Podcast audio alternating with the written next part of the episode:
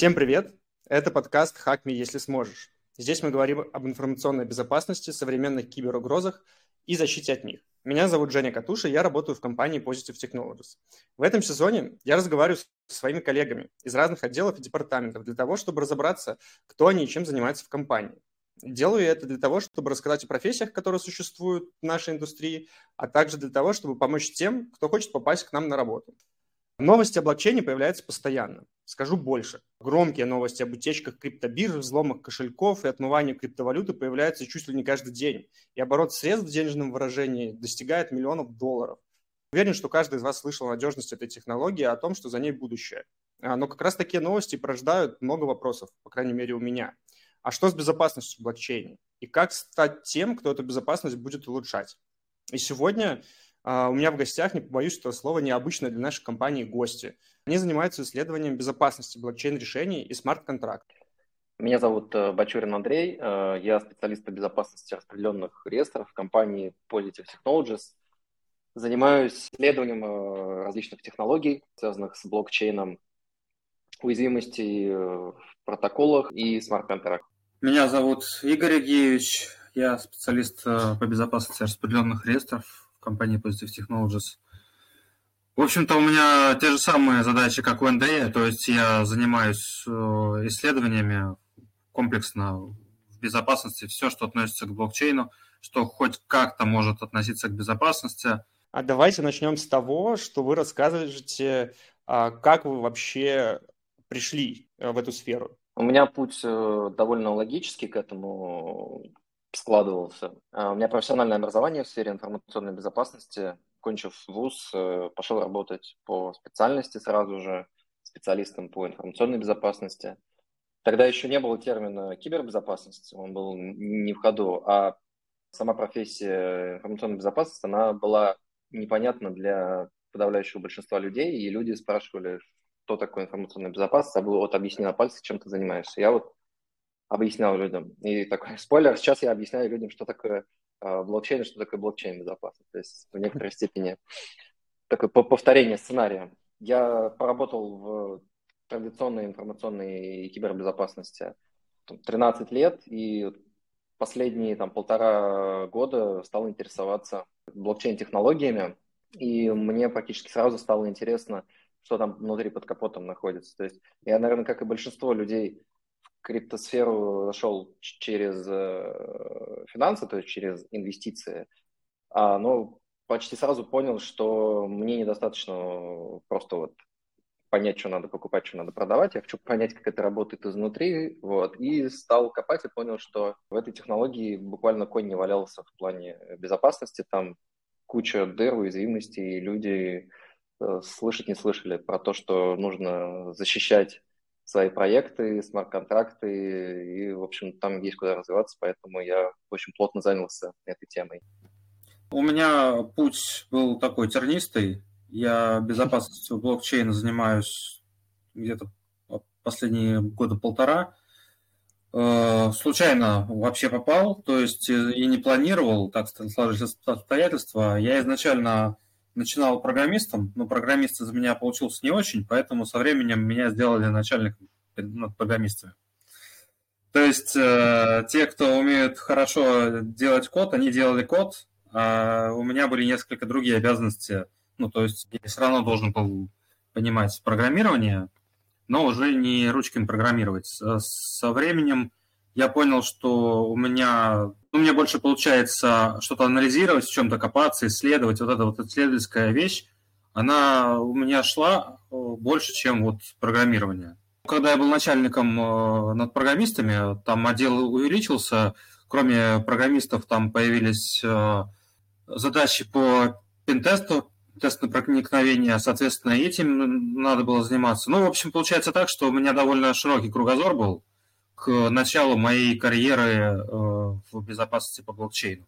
Когда я полтора года назад искал, куда же мне податься, когда ушел с прежнего места работы, я думал о том, что хотелось бы читать чужой код. Не знал еще на каком языке, просто это была вот та вещь, которую я еще...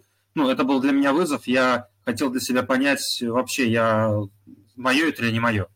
И примерно в это же время на меня вышла фирма, которая предложила мне заниматься аудитом безопасности смарт-контрактов. Там как раз был плюс в том, что обычно в таких проектах кода не очень много. То есть, если мы возьмем какой-нибудь браузер, да, исследовать на безопасность, который есть у каждого там на компьютере, да, то это, если в исходниках посмотреть, тысячи-тысячи строк кода, десятки тысяч даже. В моем случае было не так. Пока что смарт-контракты представляют себе, представляют собой обычно максимум, это вот совсем максимум несколько тысяч строк, один проект, а обычно и того меньше.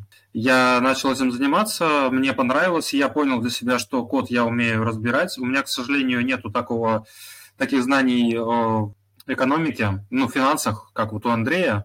Поэтому, да, у нас тут несколько разные скиллы, у каждого свои сильные и слабые стороны. Вы говорите о том, что ваша работа сейчас больше исследовательская.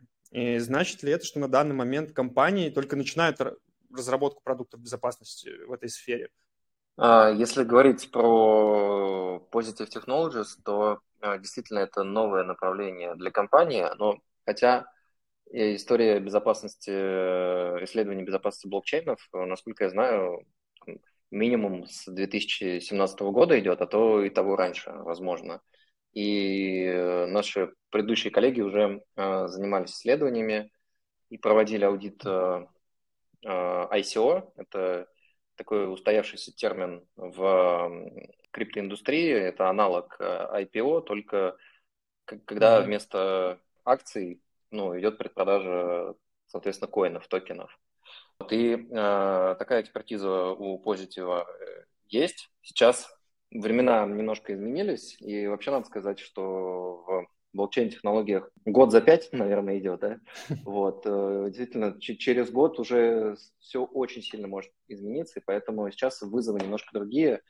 ай си о не сказать, что стало меньше, но на авансцену вышли DeFi проект, то есть это Decentralized Finance, то есть децентрализованные финансы. Я думаю, что о терминологии мы тоже можем чуть позже поговорить, но поменялся, в принципе, наверное, цикл вывода продуктов, и сейчас одну из первых скрипок в выводе новых продуктов на крипторынок играют как раз-таки смарт-контракты. И вот их безопасность, она является приоритетной, я думаю, для любой компании, которая понимает, насколько это важно, и готова вкладывать туда э, свои ресурсы или заказывать экспертизу на стороне. Поэтому я думаю, что вот Positive Technologies может стать как раз лидером компании, которая может оказывать эти услуги на самом высоком уровне.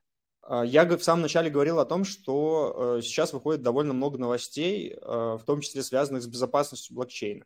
Когда вы искали работу, вы вообще недавно пришли в нашу компанию, соответственно, скорее всего, вы искали работу, я так думаю. Много ли вакансий есть по вашей специальности, и что вообще нужно, чтобы попасть в компанию вот, специалистом по безопасности блокчейн-решений? А, у меня здесь, наверное, не, не так много опыта и насмотренности именно в плане вакансий в блокчейн-индустрии.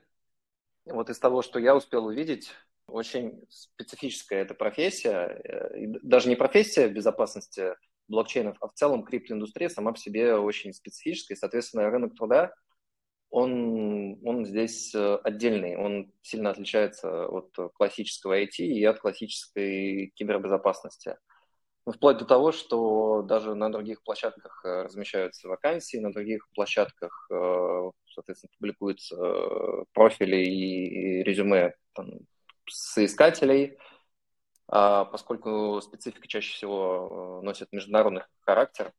Если говорить про российский рынок, то мне показалось, что вакансий прям очень немного, и единичные компании описывают вакансии так, что ты понимаешь, что, ну, у них серьезный подход, и вот Positive Technologies – это одна из тех компаний, в которых описание вакансий было составлено качественно, и мне было понятно, что стоит туда сходить на собеседование, посмотреть.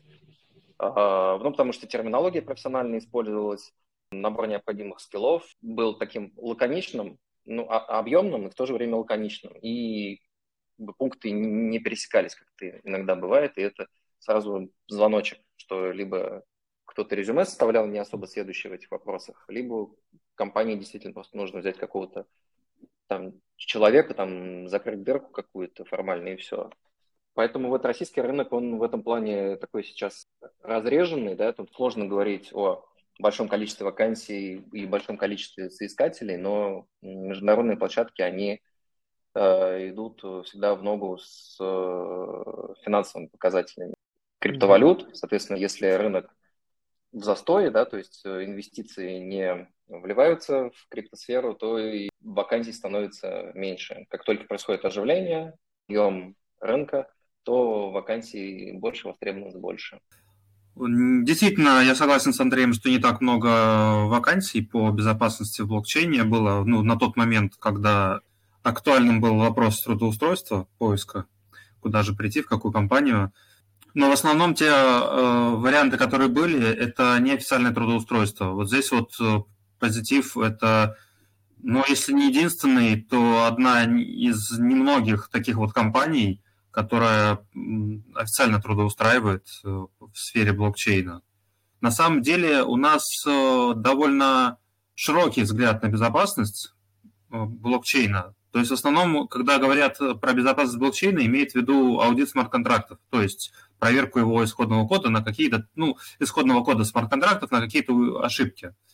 Есть уже определенные фирмы, которые этим занимаются. У нас задача немного другая. Ну, скажем так, она включает это, но этим не ограничивается, потому что блокчейн сам по себе для выполнения своих задач он не функционирует сам в себе. Он взаимодействует с другими структурами, там, в том числе интернетом. В конце концов, пользователи, когда проводят транзакции, они делают это там, через мобильное приложение или через сайт. На всех этапах нам интереснее, интересны вопросы безопасности. Мы занимаемся этими исследованиями во всех этих, этих моментах, стараемся, во всяком случае, как можно шире смотреть на эту безопасность. Но и в плане людей, которые нам были бы интересны, это вот э, те, которые тоже не ограничены каким-то узким набором, типа просто аудит смарт-контрактов и все, да, а понимают технологию, все ее винтики, да, и могут понимать, куда стоит копнуть, где еще не исследовано, какими тропами еще не хожено. Настоящая такая исследовательская работа. А, действительно, как сказал Игорь, в нашей профессии такой исследовательской нужен широкий кругозор. Дело в том, что блокчейн, технологии, они в себе совмещают и классические ай ти-технологии, и экономику, потому что две эти сферы, они очень плотно сплетены в блокчейн-индустрии, и нужно хорошо знать и техническую составляющую, и вот такие какие-то низкоуровневые паттерны, это, например, как, как устроен, там, скажем, процессор, да, вот, например, там, язык ассемблер, изучение языка ассемблера мне очень помогло в институте, то есть мне тогда стало уже понятно, как работают такие процессоры, самые, самые простейшие, как они устроены, как у них устроена память, стэк и так далее. Вот, нужно знать криптографию, причем достаточно хорошо, не, не поверхностно, и нужно знать экономику, то есть как, как работает экономика проекта, чтобы тоже э, суметь найти экономические уязвимости, которые, которые взламываются не классическими хакерами, да, которые там, не знаю, подбирают пароль или еще что-то, а они буквально используют функционал системы, который не предполагал, что у блокчейн-хакера или криптохакера будет возможность взять условно флеш-лоун, это такое, скажем, кредитное плечо очень большое, и провернуть эту атаку. То есть, ну, условно говоря, какой-то блокчейн-финансовый протокол был рассчитан, что в него там все будут отправлять там, там, по тысяче долларов максимум, да, и он при таких суммах работает идеально. Вот, и тут появляется там, криптохакер, у которого есть миллион долларов, и он в одной транзакции отправляет ее в протокол, ломает всю логику, получает от этого профит и еще и в той же транзакции возвращает этот миллион долларов в виде кредита. Вот. Это какая-то, ну, совершенно новая грань безопасности, которая включает в себя необходимость понимать устройство экономики проекта. Как проходило ваше собеседование? И если дадите какие-то, может быть, советы или рекомендации людям, которые хотят эту вакансию, к чему нужно готовиться? Я могу рассказать, как проходили этапы моего собеседования при устройстве в Positive Technologies. У меня сначала было общение с эйч ар. Мы, по-моему, там сначала где-то в Телеграме списались, потом созвонились по телефону, она расспросила коротко о моем опыте, о том, какую работу я ищу, рассказала о компании Positive Technologies. К слову, я об этой компании знаю давно, поскольку поработал достаточно долго в информационной безопасности и ну, тесно взаимодействовал с проектами, которые, в которых были продукты.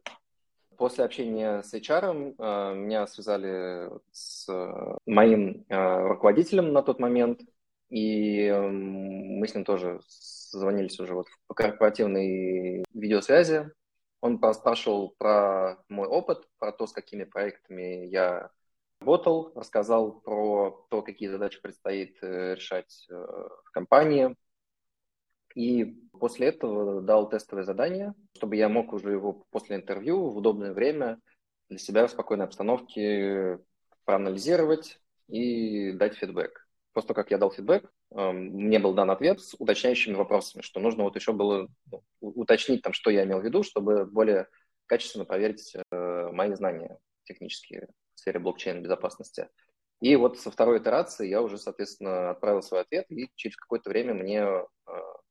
со мной связался эйч ар и сказал, что э, все, мою кандидатуру рассмотрели, и можно, в принципе, назначать дату выхода на работу. Я вот хотел что еще сказать. В плане того, какие знания нужны, тут у нас ситуация примерно такая же, как была в классической кибербезопасности лет пятнадцать назад, когда... Э, требовались уже кадры с определенной квалификацией, квалифицированные кадры, да, но не было каких-то курсов. То есть знания нужны, но откуда их взять, непонятно. Курсы публичных, курсов очень было мало, в основном, ну, все были самоучки. Потом только потихонечку какие-то начали курсы открываться, но сейчас мы видим, что за эти пятнадцать лет уже куча всяких разных курсов, каких хочешь, и по тесту на проникновение, и там какая-то... безопасность, связанная с законодательством и так далее. Сейчас в части блокчейна мы проходим примерно те же пути. Курсов они есть, но их очень мало, их надо искать как по сарафанному радио, они как бы не расклеены на каждом углу, и без них получить квалификацию по безопасности довольно тяжело. Могут быть отдельные какие-то моменты, но вот как мне, например, повезло, что меня в свое время взяла э, компания, когда я еще блокчейном не занимался, они решили, что раз я в безопасности широко понимаю, то можно дать мне попробоваться в блокчейне. Но фактически они месяцок меня обучали, что к чему. И потом я уже раскрутился и начал самостоятельную работу. Давайте тогда перейдем к вашей непосредственной деятельности в компании. Расскажите о наиболее насущных проблемах безопасности, связанных с блокчейном. Здесь, наверное, сложно выделить какую-то одну проблему в блокчейне, которая была бы вот самой, самой важной, самой насущной. Достаточно большой фокус внимания уделяется безопасности смарт-контрактов компаниями, которые занимаются разработкой блокчейн-проектов.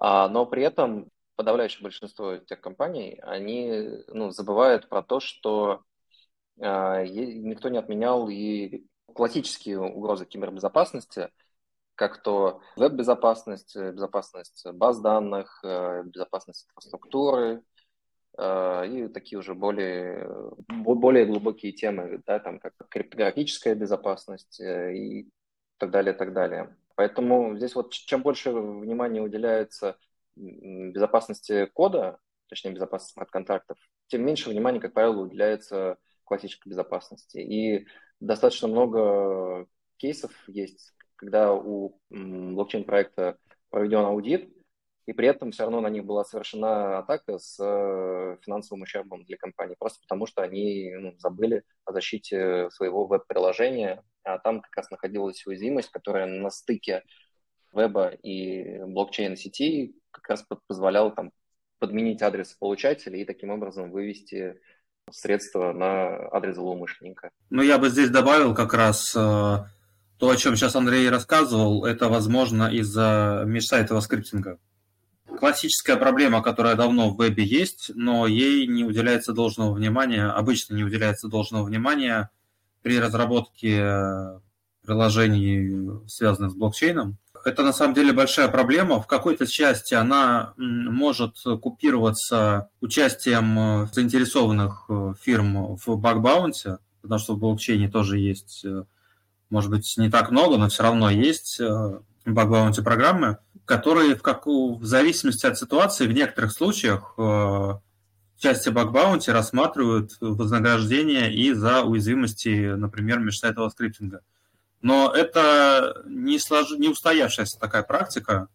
Хорошо, что ей, в принципе, начали уделять внимание вообще, да, но и его еще недостаточно. Так, наверное, это, это самая большая проблема, что блокчейн рассматривается отдельно от э, всех остальных э, вещей, с которыми взаимодействует, в том числе с вебом. Все, практически все вопросы безопасности, которые имеют место быть в безопасности веба, интернета, они с блокчейном тоже коррелируют. А я правильно понимаю, что э, смарт-контракт – это, условно, некий договор, который записан в виде кода, и э, при э, выполнении неких условий э, этот код выполняется? Да, наверное, так можно сказать для пользователя э, mm-hmm. какого-то криптопроекта, чтобы он... он...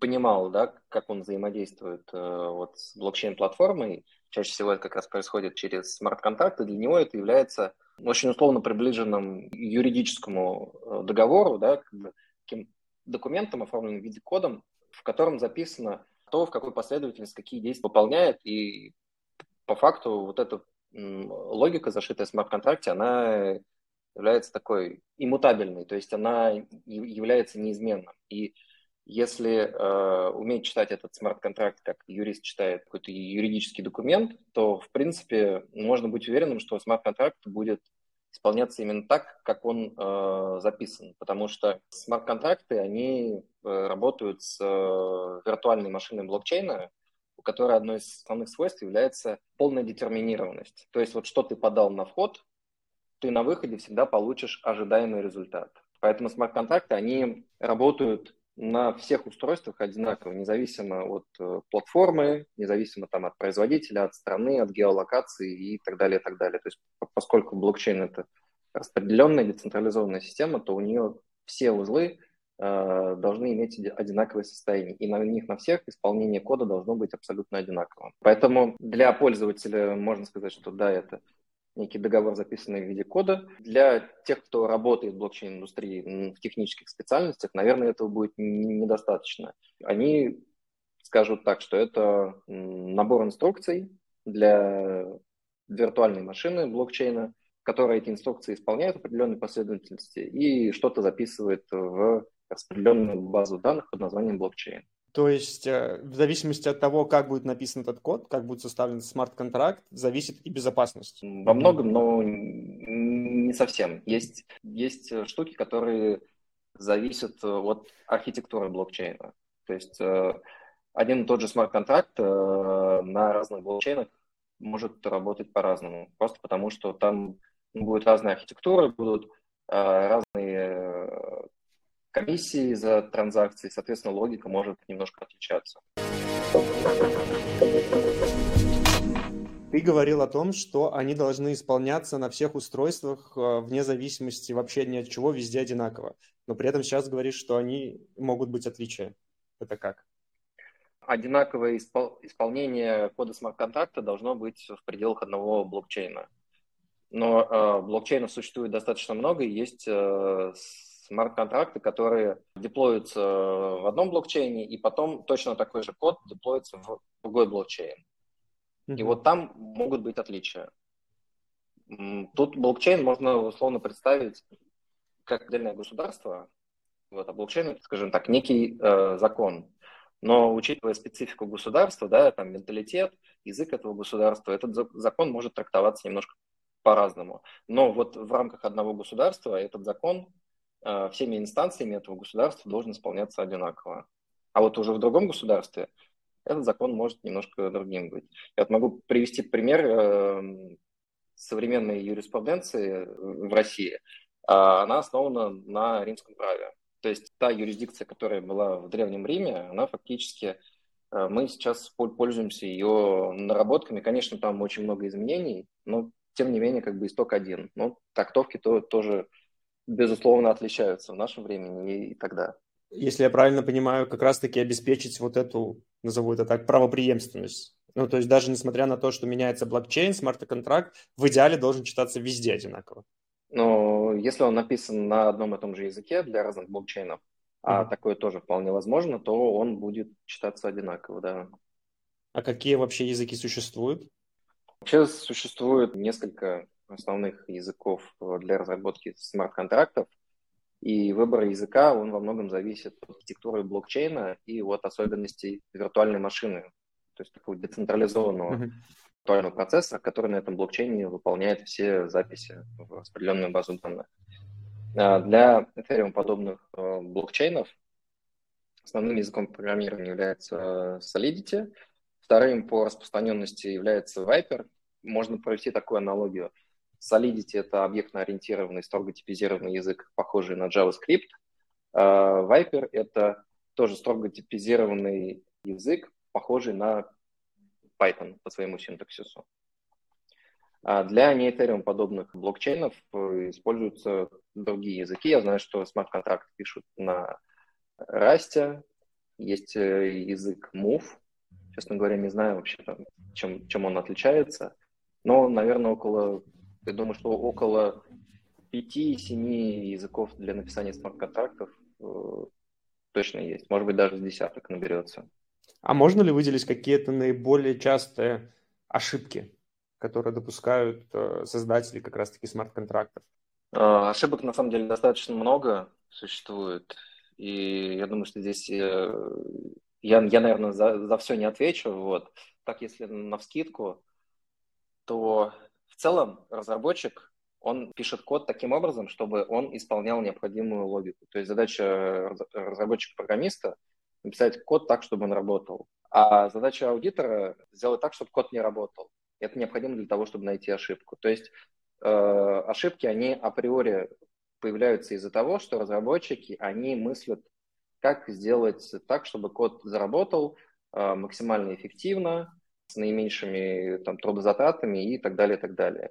Вот. И там зачастую в угоду уменьшения как раз-таки трудозатрат не добавляют в код необходимые проверки безопасности, отсутствует какое-то тестирование, там, например, формальное тестирование, да, такой термин, когда функцию нужно, ну, чтобы доказать, что функция работает только так и никак иначе, нужно, по сути, все возможные варианты использования этой функции протестировать. А это колоссальный ресурс, на самом деле, занимает от, ну, от работы там, тестировщиков, программистов, вот, и аудиторам приходится эти задачи тоже выполнять. Ну, благо существуют различные там автоматизированные утилиты, которые позволяют все это сделать не вручную, а с помощью специальных скриптов и программ. Ну, я бы хотел рассказать про нетипичные для обычного исследователя исходного кода на любом языке программирования, такой вещи, которая встречается в блокчейнах, особенно на виртуальных, которые для виртуальных машин и ви эм, ну, это Ethereum, допустим. Это проблема фронтранинга. Нету, насколько я знаю, какого-то аналога этого названия в русском языке устоявшегося, поэтому я вот этот термин вот так буду использовать. Смысл в том, что транзакция, которая проходит, она может быть прочитана атакующим, скопирована, ну, при, там, либо совсем скопирована, либо сделана подобным образом, похожая, и выполнена в блокчейне быстрее, чем изначальный владелец этой транзакции. Это очень важно в контексте, когда мы рассматриваем блокчейн не как вот просто какую-то там программу, да, там со смарт-контрактами, а как финтех. То есть с точки зрения финансов. Если, ну, простой пример из жизни, да, если кто-то знает, что сейчас кто-то купит кучу долларов, там миллиарды долларов, да, на бирже общей, то цена же доллара вырастет. Поэтому можно взять, купить э, какую-то часть долларов перед этой сделкой, подождать, пока пройдет эта огромная сдел- сделка, доллар увеличится, и потом то, что мы купили до этой сделки, мы продадим. Ну, то есть, получается, э, прибыль на э, такой э, априорной информации, которую мы смогли получить. В реальной жизни с этим, наверное, тяжеловато, потому что, ну, тяжело узнать, кто сейчас будет сделку заключать. А в блокчейне, ну, в определенных блокчейнах это вполне нормально, что можно считать и, и каким-то инсайдом. Здесь это вполне позволяется технологией. И разработчики далеко не всегда это учитывают. Вот, вот в чем бывает проблема. Если мы берем обычный договор, то мы его подписываем и скажем так, если там вот с финансами там что-то, цена акций а, достигает там отметки X, то мы продаем эти акции, либо покупаем. Вот что со смарт-контрактами? Что ими можно подписать и вот какие там условия? Финансовые процессы, которые легко может быть реализован на блокчейне. Это, например, покупка-продажа недвижимости. У нас есть какой-то объект недвижимости, есть продавец, есть покупатель. И задача заключается в том, чтобы передать право собственности покупателю и одновременно с этим передать средства за покупку недвижимости предыдущему владельцу, то есть продавцу. И вот смарт-контракт позволяет это сделать одновременно. То есть он позволяет положить в виртуальную ячейку одновременно ключ от квартиры, недвижимости и деньги. И mm-hmm. ключ отдать покупателю, а деньги отдать продавцу. И сделать это так, что невозможно будет забрать ключ от квартиры до того момента, пока в этой же ячейке не будут лежать деньги. То есть это полностью такой синхронный процесс, который а, позволяет доверять вот этой ячейке, в данном случае смарт-контракту, а если смотреть шире, то блокчейну, но не доверять продавцу, покупателю, а покупателю, соответственно, не доверять продавцу. То есть вообще блокчейн, он не требует доверия между пользователями, он говорит, доверяй только самому блокчейну. И все, и тогда ты будешь уверен, что все будет именно так, как написано в смарт-контракте. Но другое дело, что смарт-контракты, они пишутся тоже иногда умышленно, да, иногда неумышленно, некачественно. И mm-hmm. из-за этого возникает большинство проблем. Я бы еще а здесь есть... добавил, да. что нужно...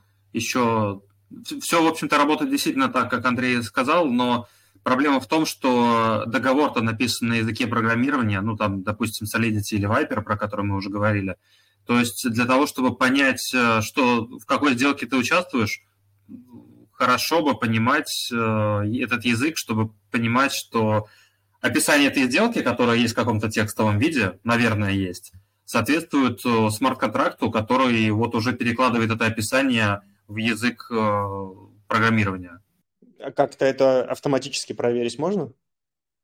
Не то чтобы автоматически. Для таких вещей обычно есть как раз аудиторы, аудиторские компании, которые проверяют смарт-контракт и говорят, что да, вот у него есть некое описание, там Redmi файл какой-нибудь, документация, у них заявлено вот это вот, и мы посмотрели код, мы можем подтвердить, что действительно выполняется именно вот это.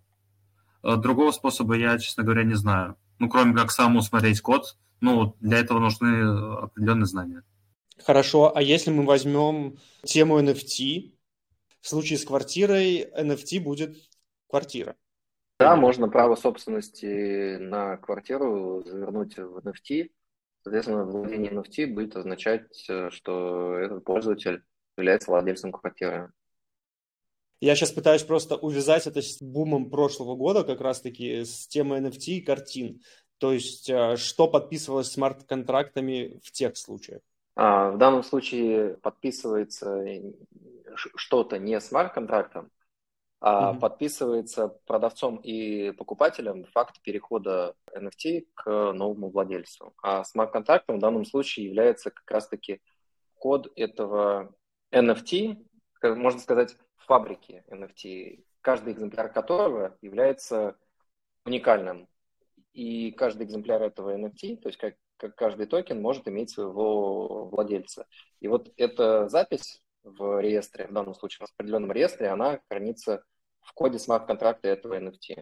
То есть, условно говоря, на коллекцию эн эф ти может быть один смарт-контракт, вот, и, например, коллекция может быть выпущена ста или тысячи экземпляров, каждый из них уникальный, и дальше эта коллекция через блокчейн-маркетплейс выставляется на продажу. Человек, у которого есть свой интерфейс взаимодействия с блокчейном в виде криптокошелька, он, если хочет купить, он покупает. Соответственно, при переводе средств на адрес либо бывшего владельца этого экземпляра эн эф ти, либо на, на адрес эн эф ти-маркетплейса, он подписывает то, что он выполнил свою часть сделки по смарт-контракту, он перевел деньги. Вот. А, соответственно, бывший владелец, он подписывает переход права собственности и отправку эн эф ти новому владельцу. А как вообще происходит подписание? Подписание происходит с помощью функций криптографии. В блокчейне широко распространены асимметричное шифрование, когда есть открытый ключ и есть закрытый ключ.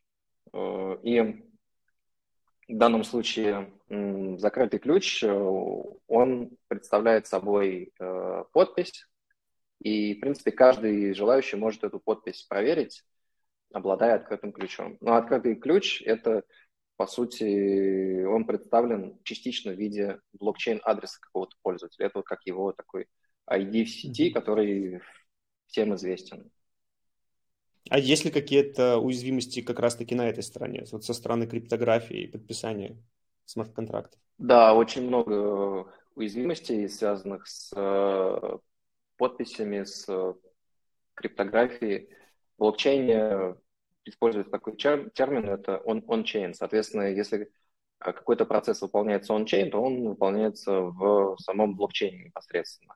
Но блокчейн, он действительно не изолирован, и он не имеет связь с, с остальной сетью интернета.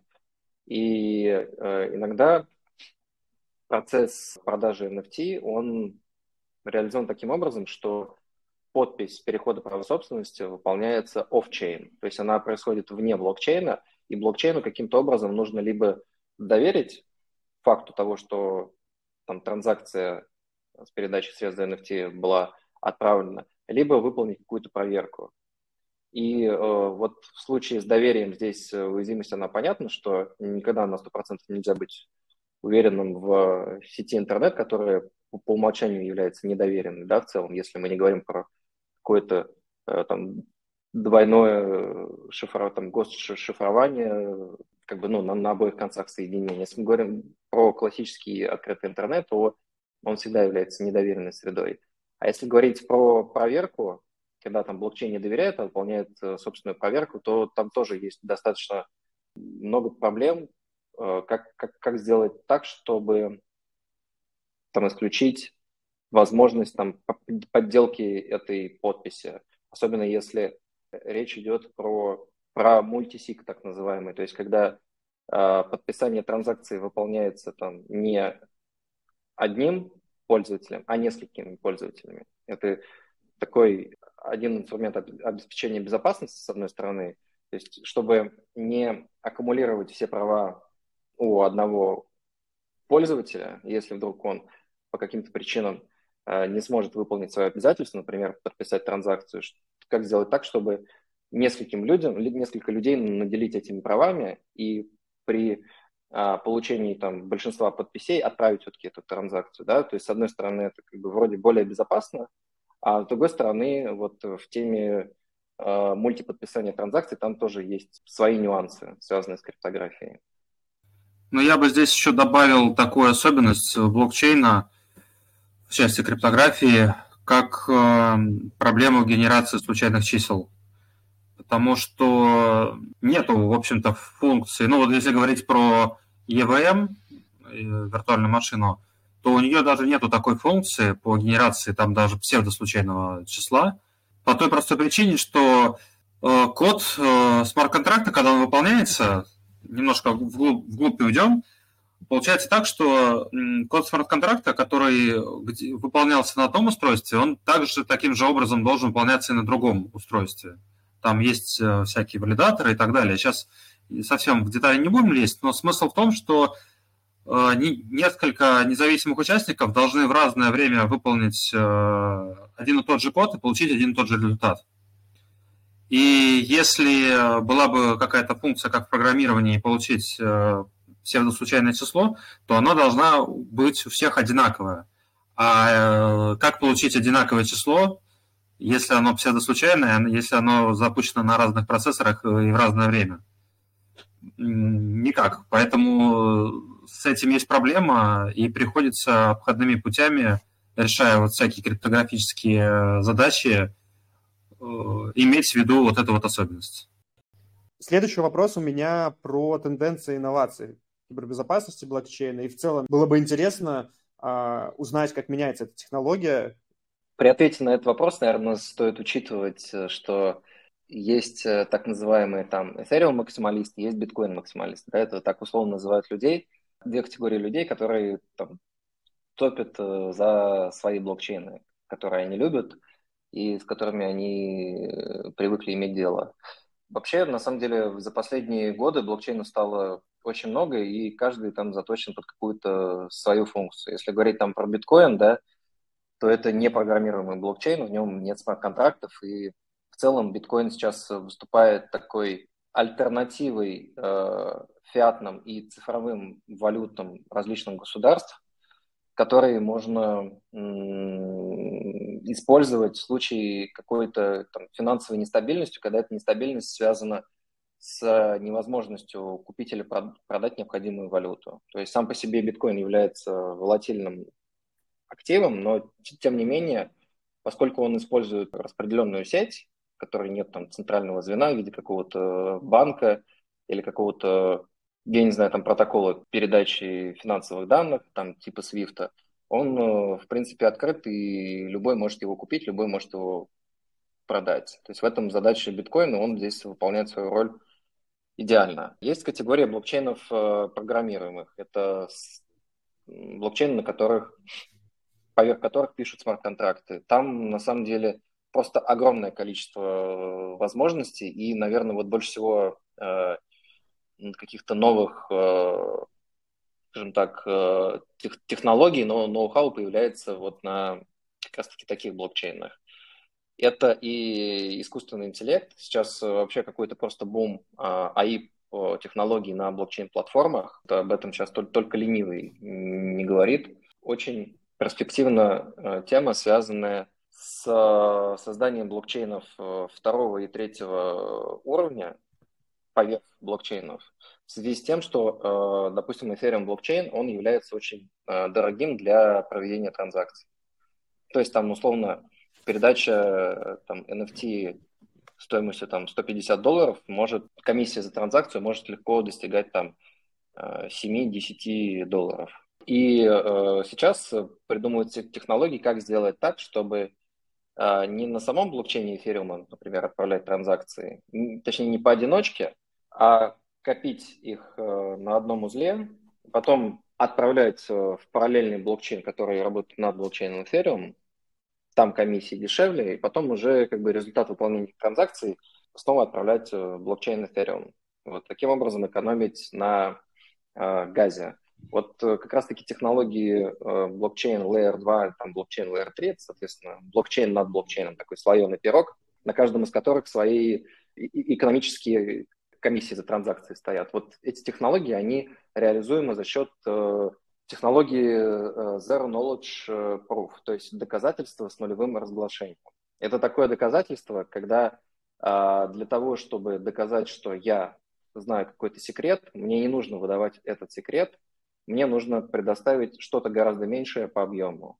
Если я захожу в магазин элитного вина, хочу купить какую-то бутылку классного вкусного вина, с помощью технологии Zero Knowledge Proof мне не нужно будет показывать свой паспорт, мне нужно будет сказать одно слово, и продавец поймет, что у меня есть паспорт, в котором сказано, что мне больше восемнадцати лет, и мне эту бутылку вина можно продать. Это вот совсем просто, совсем условно.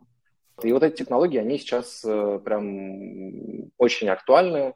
Они супер-мега сложные, на самом деле. Даже вот по меркам блокчейн-технологий, в которых используется очень, очень много математики и криптографии, вот Zero Knowledge требует прям таких особенных э, навыков. Я думаю, что за ним, в принципе, большое будущее Ethereum подобных блокчейнов. Есть еще блокчейны корпоративные. Это закрытые блокчейны. Они тоже, я думаю, имеют большие перспективы, и мы уже знаем проекты, которые на них реализуются. Они тоже, ну, позволяют, соответственно, сделать какую-то там новую экономическую модель, какой-то более устойчивый бизнес, привлечь инвесторов там, и так далее, так далее. Ну, я постараюсь для аудитории, вот Андрей сейчас рассказал для аудитории подкованной, я постараюсь рассказать свою часть для аудитории менее подкованной. Но в первую очередь надо обратить внимание на увеличен, увеличившееся распространение криптоматов. Может быть, в нашей стране это не так сильно заметно, хотя это тоже происходит. По открытым данным, в Москве в прошлом году плюс четырнадцать криптоматов открылось. А в мире в прошлом году было около тридцать пять тысяч криптоматов, сейчас уже к сорока тысячам подходим.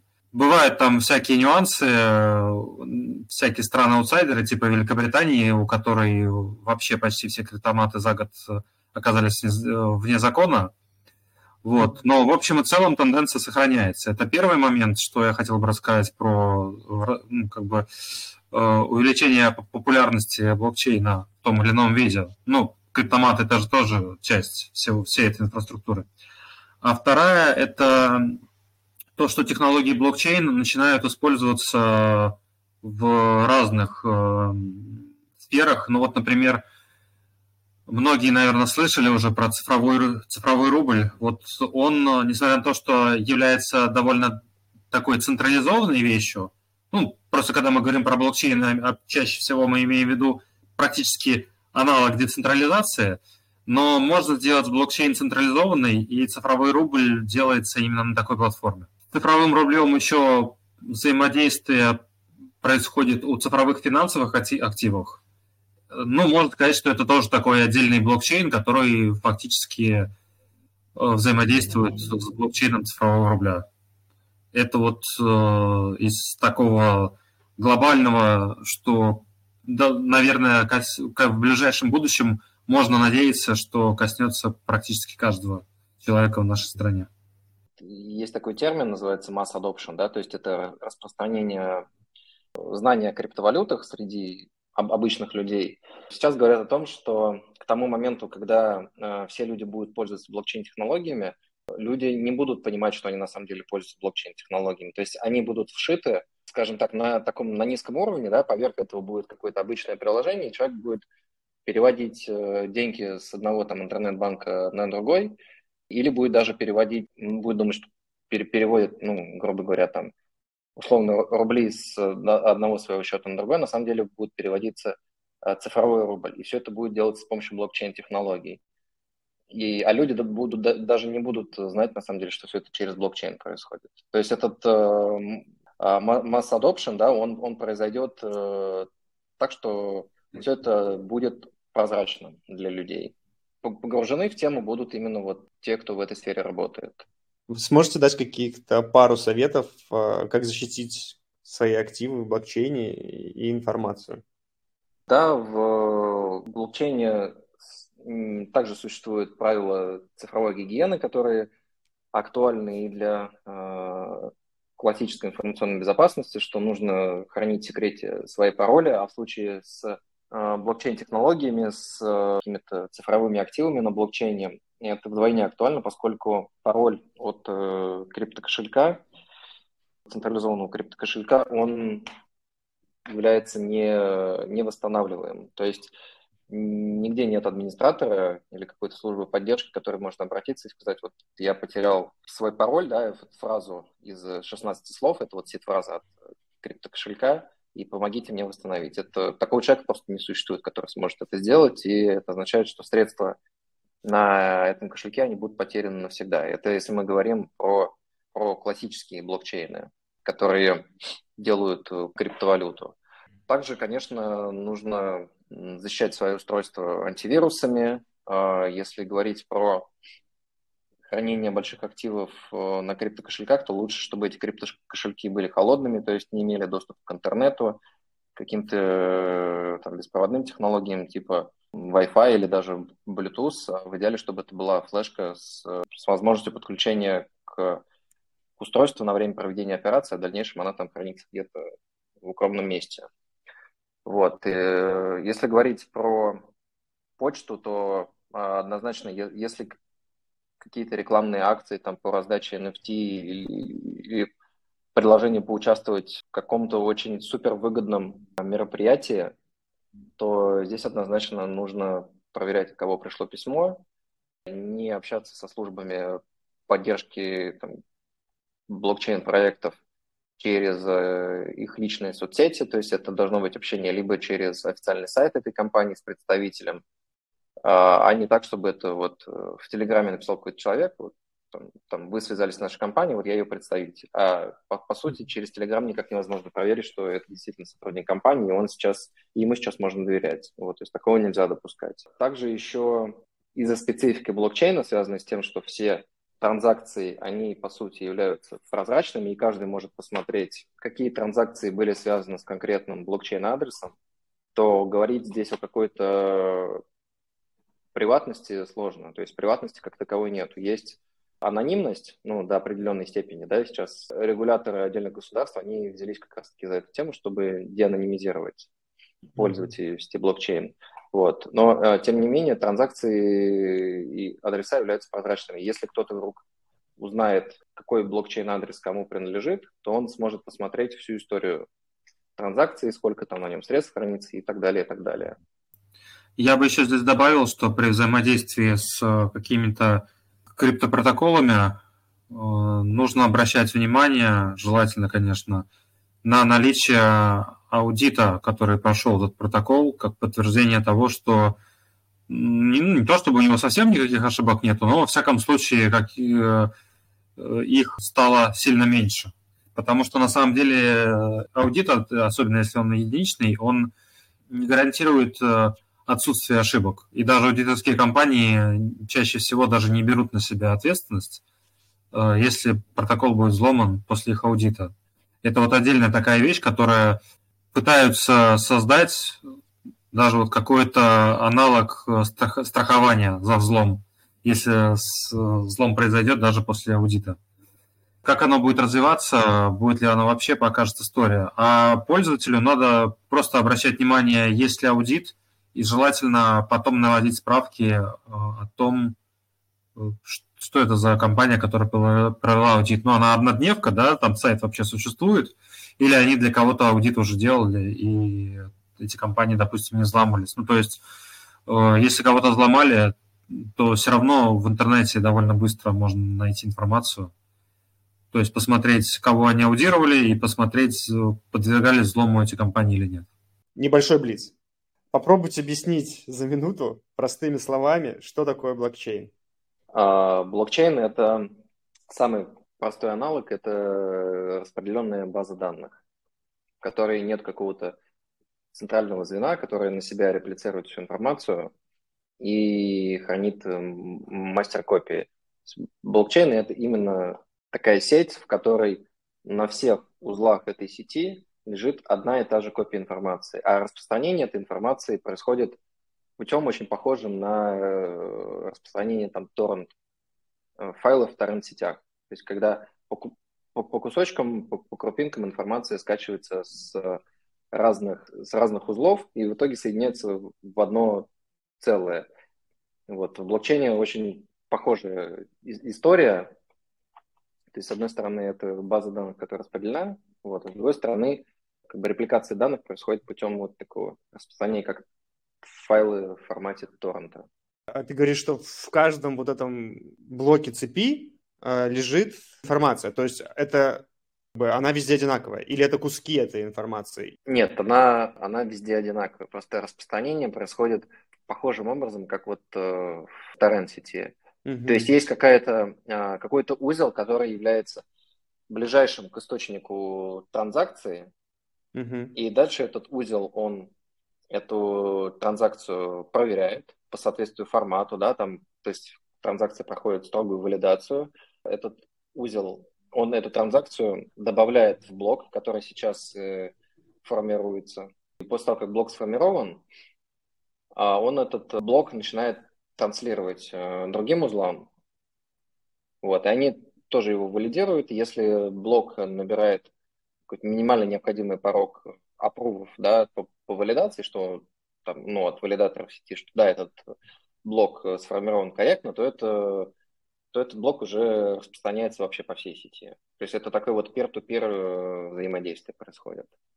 И, соответственно, как остальные ноды, помимо той, которые формируют блок, узнают о появлении ну, там, новых блоков, они просто как бы подписываются на события в сети. То есть они слушают сеть и подписываются mm-hmm. на новые события, таким образом подкачивают себе информацию. Ну, можно представить, что блокчейн – это такая распределенная, распределенная база данных, распределенная в плане того, что все представители этого блокчейна являются, узлы блокчейна являются копиями друг друга. То есть происходит такое резервирование. А в базе данных этой распределенной хранятся просто результаты транзакций. То есть если Вася отправил Пете сто баксов, то во всех узлах будет записано, что со счета Васи снять сто баксов, на счет Пети записать сто баксов. И резервирование позволяет в том числе добиться отказоустойчивости. Потому что узлов в блокчейне очень много. Ну, представляет порядок, там, наверное, больше пары сотен тысяч. И второй вопрос от Блица. Что вы можете посоветовать людям, которые только начинают свой путь в безопасности блокчейнов? Основой, я думаю, здесь является изучение и в итоге очень хорошее знание того языка программирования, которые используются в блокчейне для написания смарт-контрактов, потому что без знаний просто невозможно будет проводить какую-то экспертизу. Причем нужно научиться смотреть на любые блокчейн-проекты не с той точки зрения, не только понимать, как, как он устроен, но и понимать, как, как его можно сломать. И это вот совершенно как бы друг, другой взгляд на, на любой продукт. Очень хорошо нужно вообще понимать, какие есть вектора, так, потому что в данном случае ну, отличий действительно не так много да, от классической безопасности, хотя есть там своя специфика, но тем не менее вот это вот умение думать как злоумышленник, оно как раз-таки помогает находить какие-то уязвимости и быстро продвигаться в этой сфере. Однозначно изучать криптографию. То есть прям, прям брать основы, что такое хэширование, что, такие, что такое открытые, закрытые ключи, что такое коллизии, хэш-функции и так далее, так далее. Вот. Ну и, безусловно, развитие в этой индустрии невозможно без общения с, там, с единомышленниками. То есть, ну, мне кажется, практически невозможно в одиночку все это изучить, даже там перелопатить интернет. Все равно опыт других людей и взаимодействие с другими людьми, которые в этой сфере очень плотно находятся, оно позволяет гораздо быстрее продвигаться и становиться специалистом в блокчейн-безопасности. Ну, я бы со своей стороны сказал, что все зависит от изначального, изначальной подготовки специалиста и какие он хочет прокачать навыки. Ну, вот, например, хорошо было бы понимать финансы. Потому что очень много в блокчейне именно финансовых атак, связанных с тем, что где-то что-то занял, потом то, что ты занял, куда-то заложил, получил другой актив, потом с него что-то еще сделал. Куча-куча операций, которые имеют смысл только если их рассматривать как финансовые операции. При том, что код вроде бы нормально написан, но вот нету там какой-то уязвимости именно там какой-то, ну, обычной, которая бывает ну, в языках программирования, к которой мы обычно э, привыкли, а это именно финансовая проблема. Желательно понимать финансовые примитивы, но я имею в виду основные финансовые протоколы в блокчейне. Я могу говорить только про Ethereum, с которым я работаю. Здесь хорошо понимать, там, как работает Uniswap или, и вообще ему подобные протоколы. Ну и да, нужно понимать тот язык, очень довольно хорошо понимать тот язык, на котором написан смарт-контракт. Если это Solidity, значит Solidity. Если Vyper, это Vyper. На этом, я думаю, закончим наш разговор. Мне кажется, он получился очень содержательным. Спасибо вам. Пожалуйста.